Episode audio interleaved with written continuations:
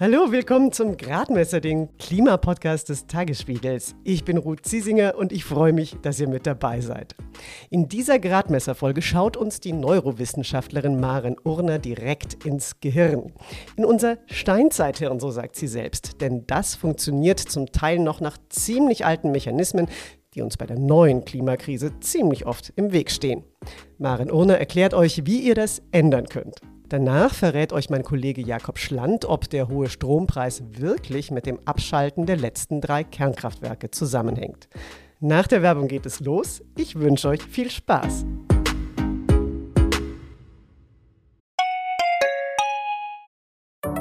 Hallo, ich bin Anke Mürre, stellvertretende Chefredakteurin beim Tagesspiegel. Vielen Dank, dass ihr unseren Podcast hört. Wenn er euch gefällt, dann probiert doch auch mal unsere digitale Zeitung aus. Als E-Paper oder Digitalabo auf tagesspiegel.de. Hier bekommt ihr täglich einen guten und verlässlichen Überblick über alles, was für euch wichtig ist. Aus Berlin, Deutschland und der Welt. Jetzt einfach gratis testen unter tagesspiegel.de slash probieren. Wir freuen uns auf euch. Der Tagesspiegel aus der Welt, aus der Weltstadt. Der September war wieder ein Rekordmonat. So hohe Temperaturen wurden um diese Jahreszeit in Deutschland noch nie gemessen. Und am 1. Oktober saß ich zusammen mit einer Freundin auch noch am Badesee, wo sie mir von ihrer geplanten Urlaubsreise nach Bali erzählt hat. Dabei hat es mich dann ziemlich gerissen und ich habe mich gefragt, warum bekommen wir eigentlich keinen Kurzschluss im Kopf vor lauter Widersprüchen? Vielleicht habt ihr diesen Gedanken ja auch schon gehabt. Einerseits spüren wir inzwischen hautnah, wie sich unsere Welt verändert und wir wissen genau, dass es den Klimawandel gibt. Andererseits machen wir im Alltag dann lieber doch einfach so weiter wie bisher. Ich will euch da absolut kein schlechtes Gewissen bereiten. So geht es ja vielen von uns. Ich will stattdessen herausfinden, warum ist das so und wie machen wir es besser. Diese Fragen kann uns vielleicht Maren Urne beantworten. Sie beschäftigt sich als Neurowissenschaftlerin und Professorin für Medienpsychologie an der Hochschule für Medien, Kommunikation und Wirtschaft in Köln nicht nur intensiv damit, wie unser Gehirn funktioniert, sie ist außerdem auch sehr daran interessiert, wie wir als einzelne Menschen und als Gesellschaft auf den Klimawandel reagieren oder eben noch nicht. Hallo Maren Urner, schön, dass du Zeit für den Gradmesser hast. Ja, schön, dass ich hier sein darf. Ich freue mich drauf.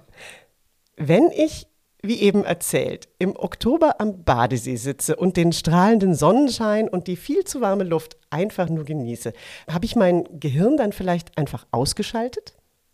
Nein, wenn Menschen sagen, ich muss mal abschalten, ist alles ein bisschen zu viel, egal ob es um die Nachrichten zur Klimakrise oder anderen schlimmen Dingen in der Welt geht.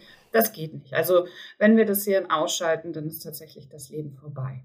Wir schalten eher in einen anderen Modus, also in einen Modus, der uns im Jetzt und Hier verweilen lässt. Und das ist auch tatsächlich der bevorzugte Modus von diesem, ich nenne es ja auch immer ganz liebevoll, Steinzeithirn in unserem Kopf. Auch du und ich, wir haben so ein Steinzeithirn. Also jetzt keine Beleidigung an irgendjemanden dort draußen, der das gerade hört und denkt, ach hey, jetzt schalte ich direkt wieder ab. Ja, ich will mich hier nicht als Steinzeitmensch oder Hirn bezeichnen lassen. Was meine ich damit? Dieses Hirn in unserem Kopf hat sich seit der Steinzeit einfach nicht grundlegend verändert. Also sprich, die Mechanismen, wie es uns versucht, uns am Leben zu halten, sind immer noch die gleichen. Und damit ist es optimiert auf unsere direkte Umgebung. Und deshalb, um jetzt zu diesem 1. Oktober zurückzukommen, wenn dort draußen dann in deiner, meiner, unserer Umgebung schönes Wetter ist und wir die Möglichkeit haben, an den Badesee zu gehen, dann tun wir das. Und wir würden uns natürlich ganz, ganz anders verhalten, wenn dann jetzt auf einmal, ich sag mal, 45 Grad wären und das Ganze nicht mehr so angenehm möglich wäre. So zum Beispiel zeigen Studien, dass wenn es wärmer ist an einem Raum, noch nicht mal draußen, Menschen mehr und jetzt Anführungsstriche in die Luft gemalt, an die Klimakrise glauben, als wenn es kühler ist.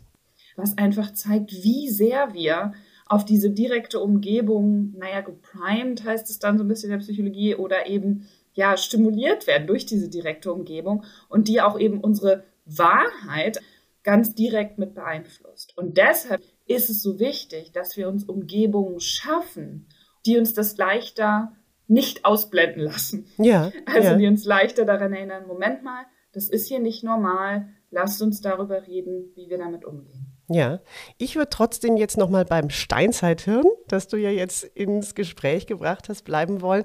Du sagst ja eben, unser Steinzeithirn steht uns quasi im Weg. Warum ist denn unser Gehirn dann in der Steinzeit quasi stehen geblieben? Und auf was für Verhaltensweisen und auf was für Entscheidungen sind wir denn tatsächlich optimiert? Ja, ich sage immer, das Gehirn ist das faszinierendste und manchmal auch das frustrierendste Organ, was wir so haben. Warum haben wir noch diese Steinzeithirn? Also Evolution ist sehr, sehr langsam.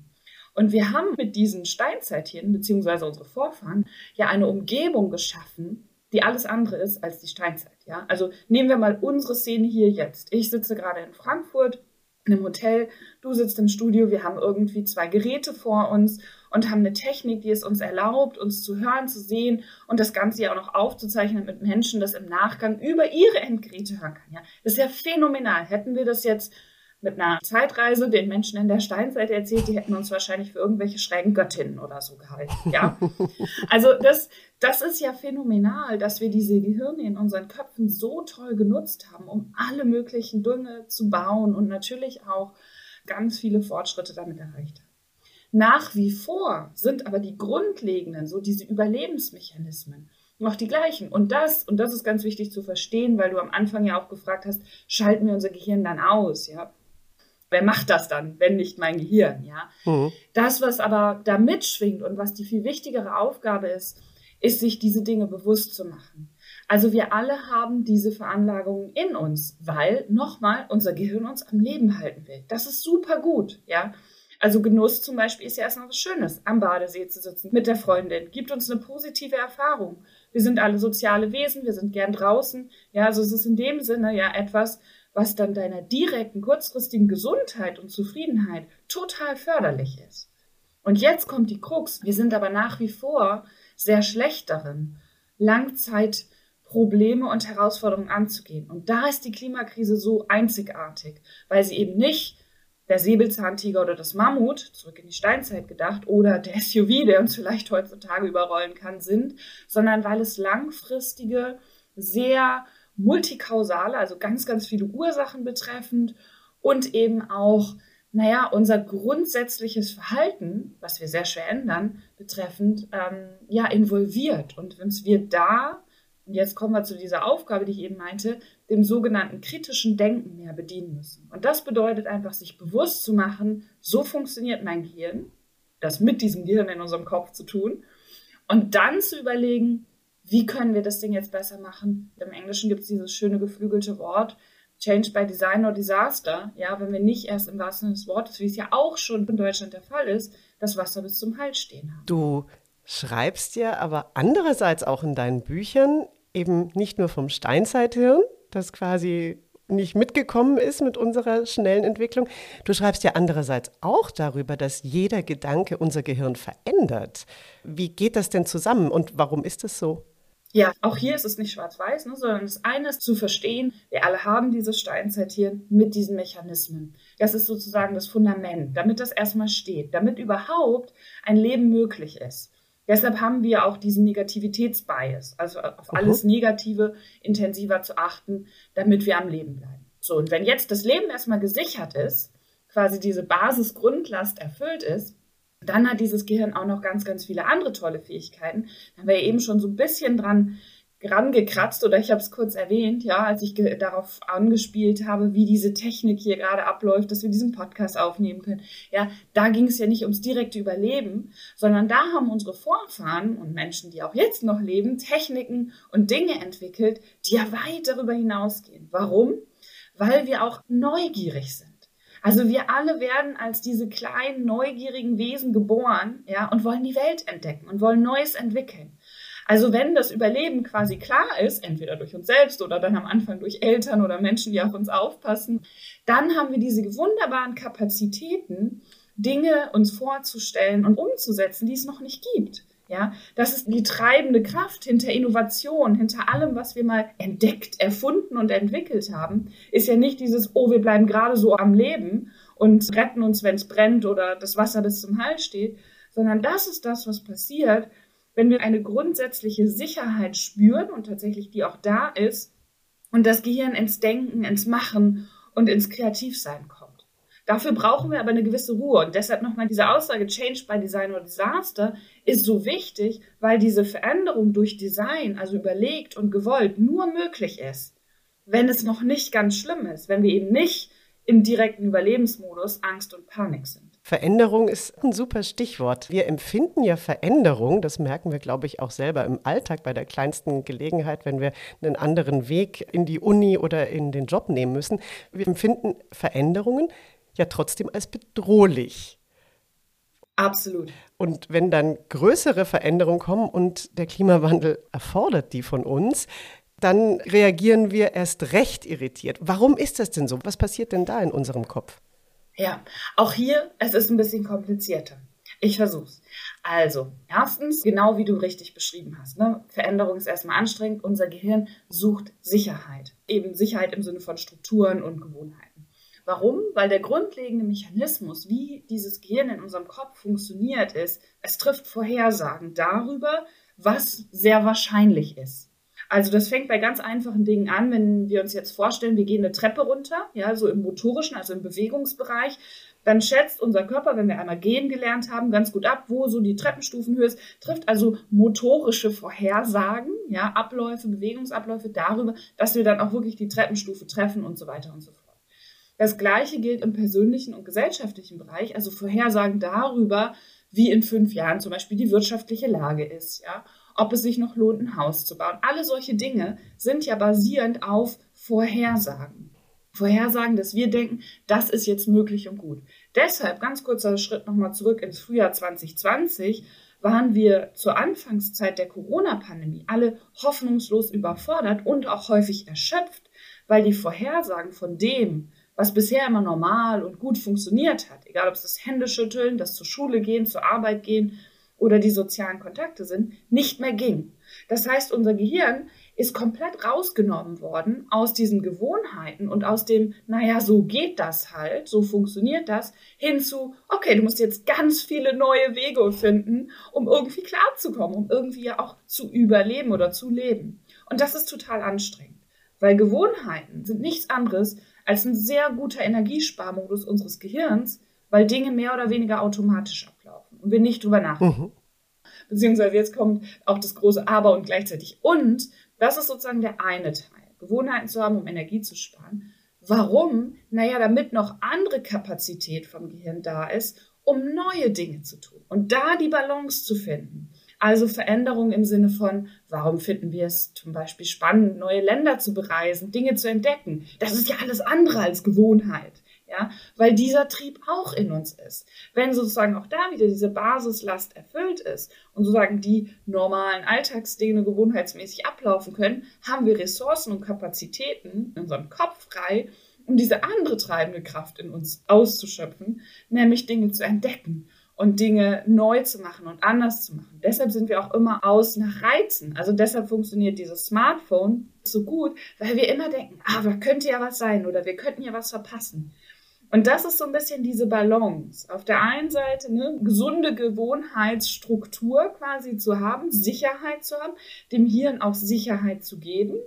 Und auf der anderen Seite dann auch noch Kapazitäten zu haben, um diesen Neugier- und Entdeckungsdrang in uns ja, befriedigen zu können und auch ausleben. Was ich mir gerade frage, ist, Warum reisen wir dann aber einerseits gerne und empfinden das als positiven Stress und werden dann aber zum Beispiel einfach wütend, wenn es darum geht, dass wir zum Beispiel weniger Fleisch essen sollen oder wenn sich möglicherweise die Aussicht etwas verändert, weil demnächst auf dem Acker nebenan ein Windrad stehen sollte? Ja, da bist du jetzt beim großen Thema von der Frage, und die treibt mich tatsächlich sehr um, nur um es kurz am Anfang direkt einzuordnen, diese Frage nach dem, was ist normal? ist riesig, weil sie ganz viel damit zusammenhängt mit den Geschichten, die wir uns erzählen. Ja, also das, was für uns hier im Jahr 2023 normal ist, ist natürlich alles andere als normal. Da brauchen wir gar nicht bis in die Steinzeit gehen, da brauchen wir nur in andere Länder, Stichwort Reisen, dieser Tage gehen oder natürlich auch in diesem Land zurückschauen. Was war noch vor 10, 20, 30 Jahren normal? Ja, heutzutage ist es normal, dass wir ein Smartphone haben für die meisten Menschen, dass wir andauernd erreichbar sind. Es ist normal, dass irgendwie Menschen versuchen, ein Haus zu haben, in den Urlaub zu fahren und so weiter. Das war nicht normal noch vor wenigen Jahren. Ja.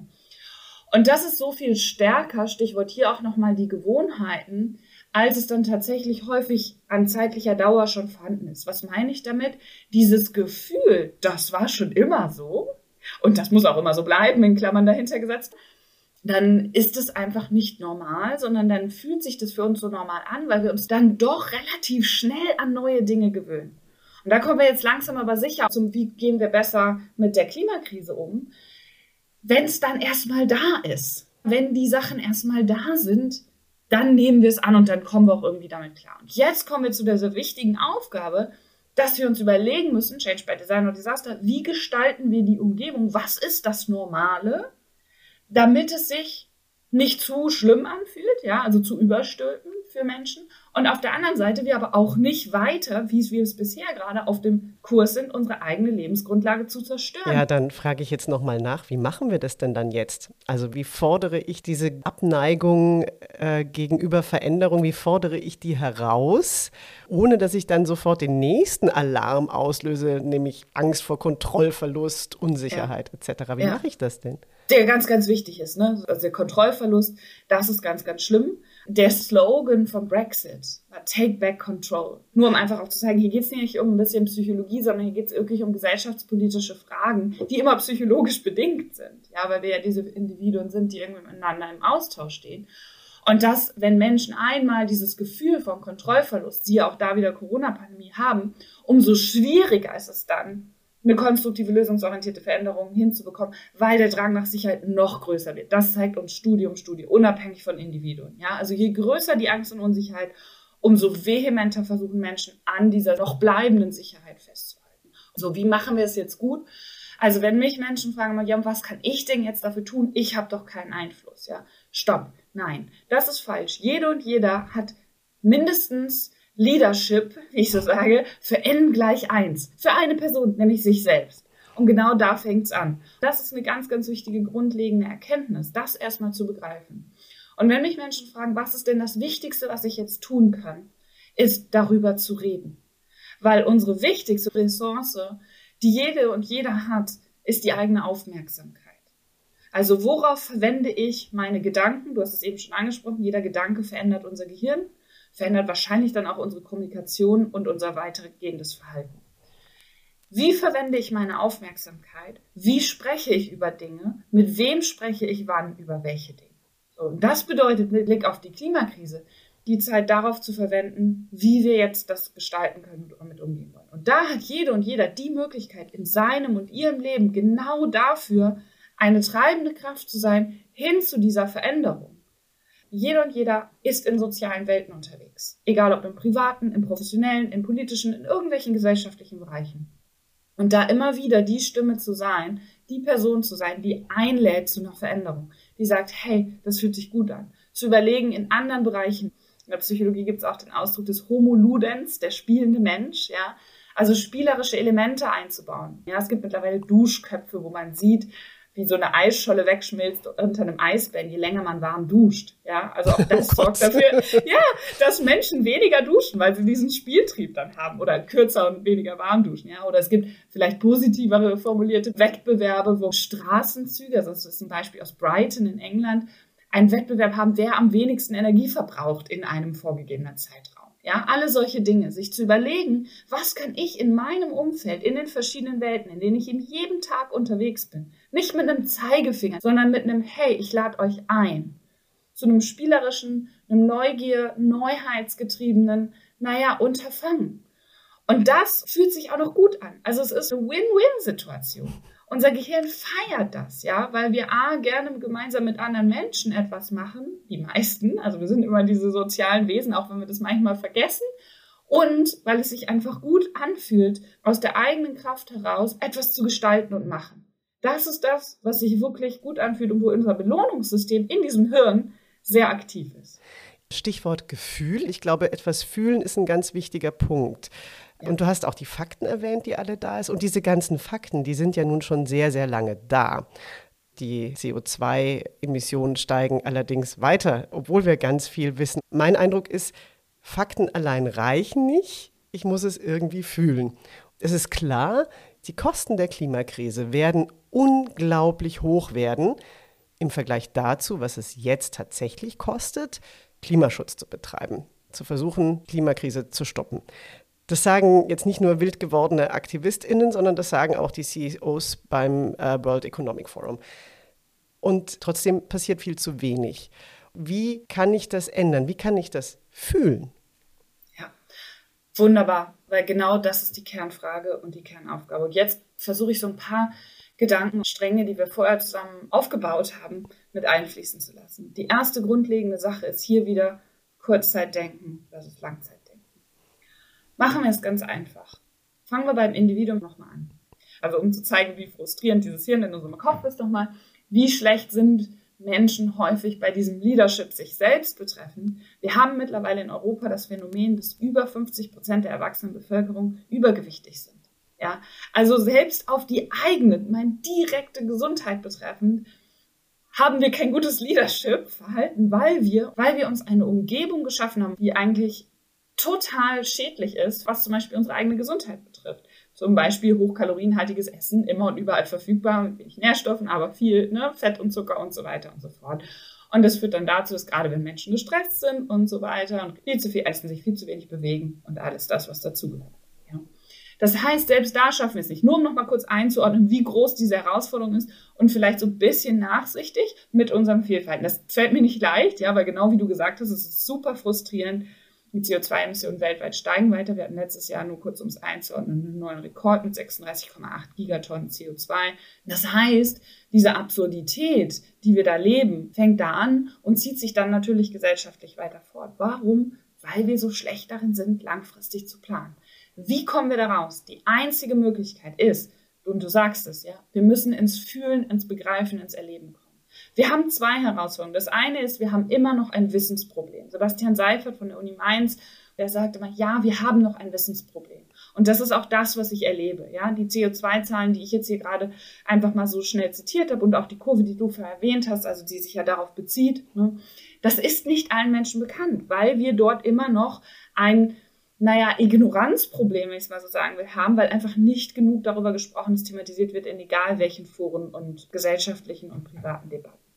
Das ist die eine Herausforderung. Wir brauchen also da tatsächlich mehr Bildung, was einfach die Fakten und die Daten betrifft. Und gleichzeitig, und das gehört unweigerlich zusammen, müssen wir es spüren und erleben der Mensch handelt, wenn er spürt. Stichwort Change by Design oder Disaster. Wie viel muss noch passieren? Wie viel Herdplatten, das ist ja immer so das klassische Beispiel, müssen wir noch anfassen, bevor wir sagen, oh, die Herdplatte ist wirklich heiß, ja? Also, das ist, du lachst, ja, aber das ist letztendlich die Frage, auf die es sich eigentlich runterbrechen lässt. Und genau wie du auch richtig gesagt hast, jede wissenschaftliche Studie, die versucht zu berechnen, wie teuer das noch wird, sagt, alles, was wir jetzt nicht tun, wird noch viel teurer in der Zukunft, ja? Und das können wir nur schaffen, dieses kurzfristige Denken zu überwinden, wenn wir uns gemeinsam Strukturen schaffen, die das möglichst einfach machen. Und das ist natürlich auch eine Leadership-Frage. Häufig wird ja dann irgendwie Top-Down versus Bottom-up, also Bevölkerung oder Aktivismus versus Politik und Wirtschaft. Und ich denke mir, warum? Ja, also was ist unser Punkt? Also ich verstehe natürlich psychologisch, warum das interessant ist, weil man hat einen Gegner und kann sagen, der ist schuld und ich habe alles richtig gemacht und so weiter. Aber das schadet uns total. Warum gehen wir nicht hin und sagen, hey, wie wollen wir es als Gesellschaft anpacken, damit es für alle, und das ist auch der Gedanke von Zivilisation, das Gemeinwohl steigern, für alle möglichst gut wird. Wenn jetzt jeder Gedanke unser Gehirn verändert, dann, dann tut das ja auch jedes Wort, jeder Satz. Also auch dieses Gespräch. Und das finde ich total faszinierend. Und ich frage mich auch, was kann ich, was können wir, die Zuhörerinnen und Zuhörer, was können wir daraus für Schlüsse ziehen, wie wir über den Klimawandel sprechen? Ja, also als erstes nicht das Wort Klimawandel zu benutzen. Das ist eine große Debatte, auch so in der medienpsychologischen Landschaft gewesen nicht, sondern ist immer noch eine Frage, weil Klimawandel, und das ist ja ein Begriff Climate Change im Englischen, wurde von den Republikanern, einer sehr republikanischen Partei, eingeführt, um Global Warming, also globale Erwärmung, weil es klingt sehr viel bedrohlicher, abzulösen, um das Ganze abzuschwächen. Meine favorisierte Variante ist mittlerweile Klimanotfall, weil das impliziert, wir haben einen Notfall, auch hier wieder die Analogie zum Gesundheitsbereich. Und es ist völlig klar, wir müssen jetzt handeln. Weil ein Notfall kann nicht mehr zulassen, dass sie sagen, oh, mir doch egal. Ja. Klimawandel klingt erstmal nach, ach ja, das könnte ja vielleicht ganz nett werden. Und das ist es. Ja, also Klimakrise oder Klimanotfall sind da und auch das zeigen entsprechende Untersuchungen, sind die besseren Begriffe. Und das ist eigentlich das, was, als ich vorhin auch gesagt habe, die wichtigste Sache, die man tun kann, die jemand, die ihr, die du und ich, wir alle tun können, ist, darüber zu sprechen und dann natürlich gleichzeitig diese Frage zu stellen, die du gerade gestellt hast, wie sprechen wir denn jetzt darüber? Also eben nicht das Ganze verharmlosen, aber auch nicht in die sogenannten Doomsday-Szenarien zu verfallen und sagen, jetzt ist alles zu spät. Das ist nämlich übrigens das, was wir in der Klimapsychologie gerade so ein bisschen beobachten. Nämlich, dass ein Wechsel von der Klimawandel- oder Klimakrisen, Klimanotverleugnung stattfindet zu, naja, dann ist jetzt eh alles zu spät. Also vom Denial to Doomism wird es dann im Englischen bezeichnet, von der Leugnung hin zu Weltuntergangsstimmung. Weil dann erreichen wir genau das Gleiche wie beim Denial, bei der Leugnung, dann machen Menschen nichts. Und nochmal, das haben wir gut ausgearbeitet, denke ich heute, wir brauchen die Veränderung in allen gesellschaftlichen Bereichen und in jedem Individuum. Und deshalb ist es so wichtig, nicht in dieses, naja, jetzt ist alles zu spät verfallen. Aber wenn ich zum Beispiel in so einer Situation bin, ich habe das vorhin beschrieben, ich unterhalte mich mit meiner guten Freundin über ihre geplante Fernreise, sie freut sich wahnsinnig und ich freue mich ja auch für sie, dass es ihr gut geht. Ich frage mich, Bringt das jetzt was, wenn ich dann sage, du weißt aber schon, wie viel CO2-Emissionen dieser Flug verursachen wird? Ich bin mir nicht sicher. Äh, wie, wie, wie gehe ich da so im Alltag ja, mit um? Absolut. Das ist der moralische Zeigefinger. Ne? Niemand, niemand wirklich möchte gesagt bekommen, dass er oder sie etwas falsch macht. Mhm. Wir alle versuchen, gute Menschen zu sein. Es ist übrigens ganz spannend, selbst Kriminelle, die verurteilt wurden im Gefängnis sitzen und so weiter, versuchen sich dann eine Geschichte zu erzählen, ich bin doch eigentlich ein guter Mensch. Mhm. So.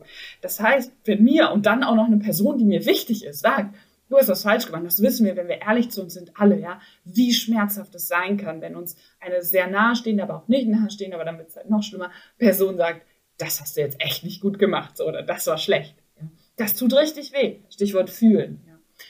Das heißt, oder im schlimmsten Fall wenden wir uns dann ab und sagen, äh, was will die mir denn jetzt erzählen? Ne? Und Freundschaften zerbrechen oder Familien zerbrechen. Also siehe das, was während Corona ja auch ganz viel passiert ist. Mhm. Ja? Also während der Hochzeit der Pandemie, wo unterschiedliche Wert- und Moralvorstellungen und auch Wissensstände natürlich dann gepaart mit diesen Emotionen aufeinander getroffen sind und dazu geführt haben, dass Menschen sich gestritten, teilweise sogar zerstritten haben.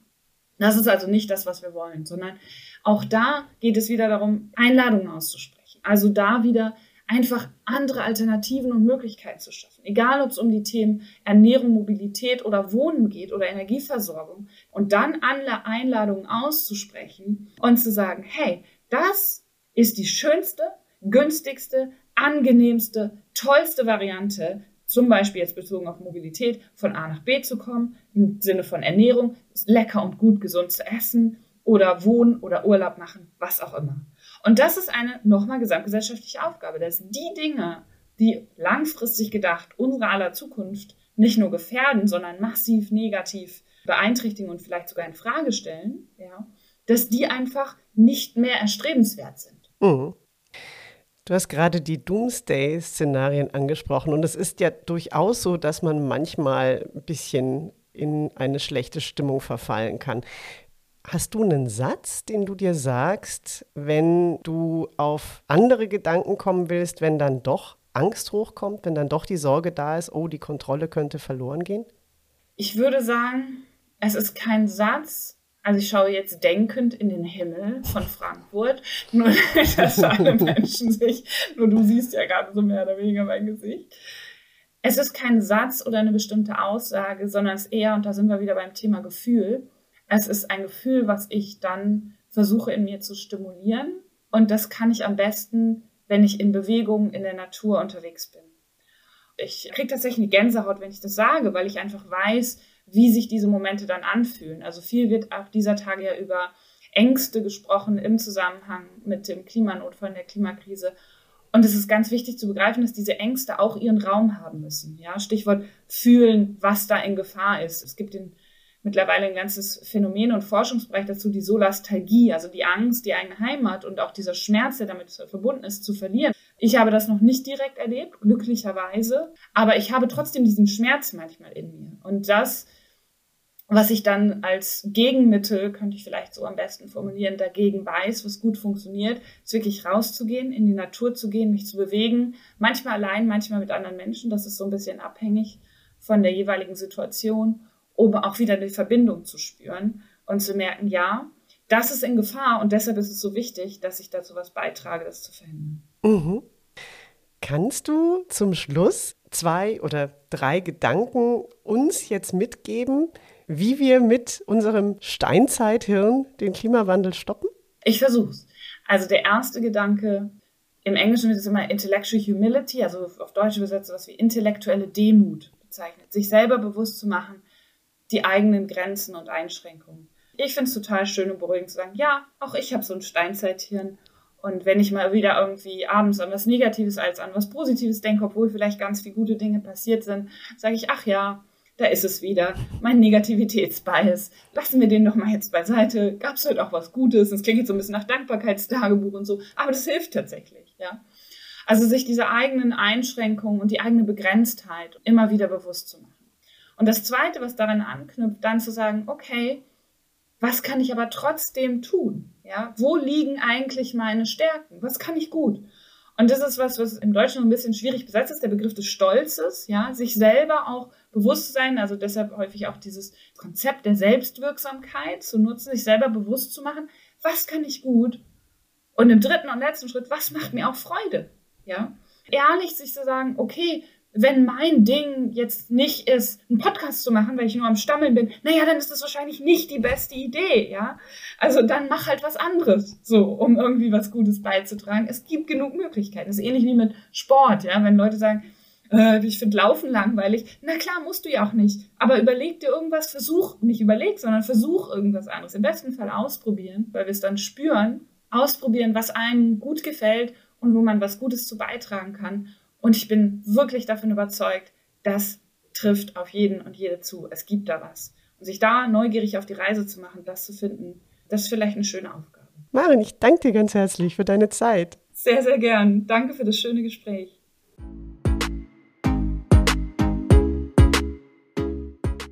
Wenn ihr noch mehr über Maren Urne und das Steinzeithirn erfahren wollt, findet ihr ihre Website in den Show Notes. So, harter Schnitt. Jetzt geht es um die Energiewende. Im Zusammenhang damit wird nämlich im Moment rauf und runter diskutiert, warum der Strompreis so hoch ist. Die Union und auch die FDP machen dafür vor allem das Aus der letzten drei verbliebenen Kernkraftwerke im April 2023 verantwortlich. Ich wollte von meinem Kollegen Jakob Schland vom Tagesspiegel Background Energie und Klima wissen, stimmt das denn? Hört mal, was er sagt. Nein, sorry, Ruth, eine bessere Antwort ist nicht möglich.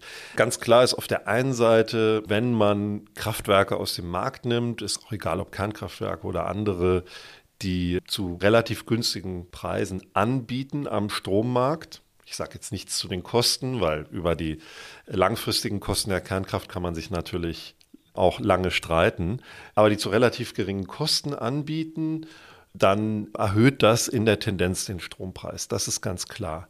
Auf der anderen Seite muss man auch einordnen, dass es eben nur drei Kernkraftwerke noch waren, dass die maximal so rund vier Gigawatt Leistung anbieten können. Das ist dann so ungefähr ein Zwanzigstel des deutschen maximalen Strombedarfs. Somit sind die Auswirkungen bestimmt nicht besonders groß. Was sagen die Wissenschaftler dazu? Da gehen die Meinungen tatsächlich ziemlich weit auseinander, weil der Strommarkt ist sehr komplex. Es gab so eine Schätzung von der Wirtschaftsweisen Veronika Grimm bis zu 15 Prozent Preissteigerung. Sie hat aber auch gesagt, die Bandbreite ist ein bis 15 Prozent, was ja schon enorm ist.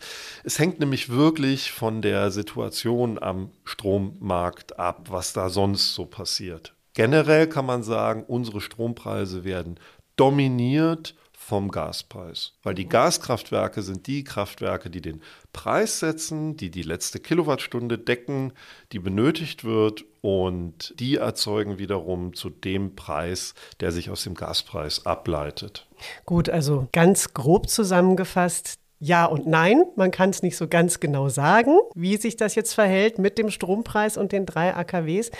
Was man ja aber ganz genau sagen kann, ist, wir haben in diesem Jahr auf jeden Fall sehr viel mehr Strom importiert als noch im vergangenen Jahr.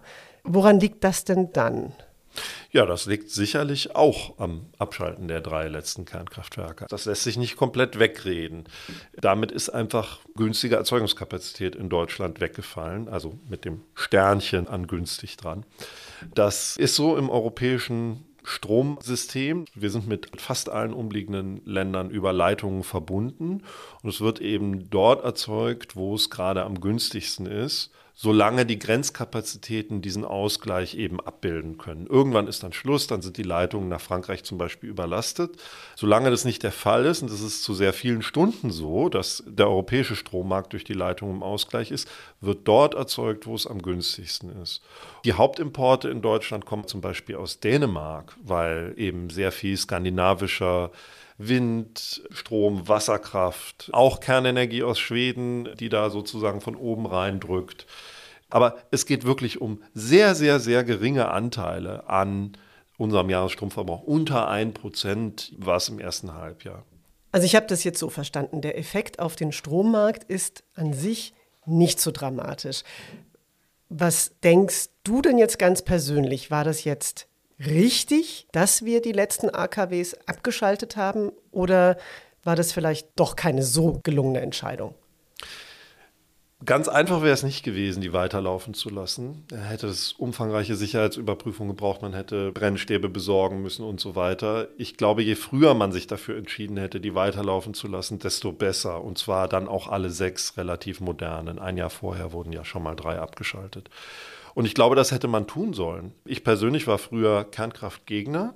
Ich sehe das inzwischen anders, weil wir einfach eine Hierarchie der Not haben. Ich sehe das wie Greta Thunberg, alte Meiler weiterlaufen lassen, wenn wir stattdessen Kohlekraftwerke laufen lassen müssen. Und das müssen wir de facto oder zumindest Gaskraftwerke.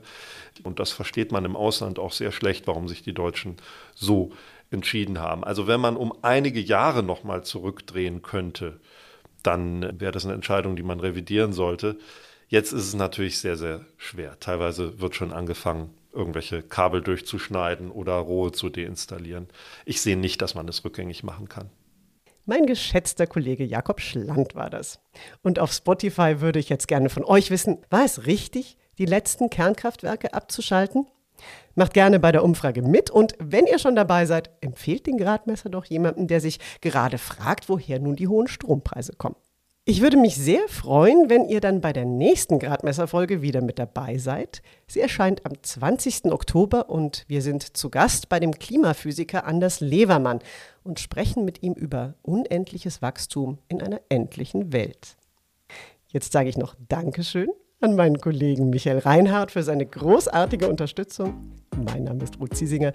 Ich wünsche euch alles Gute und bis zum nächsten Mal.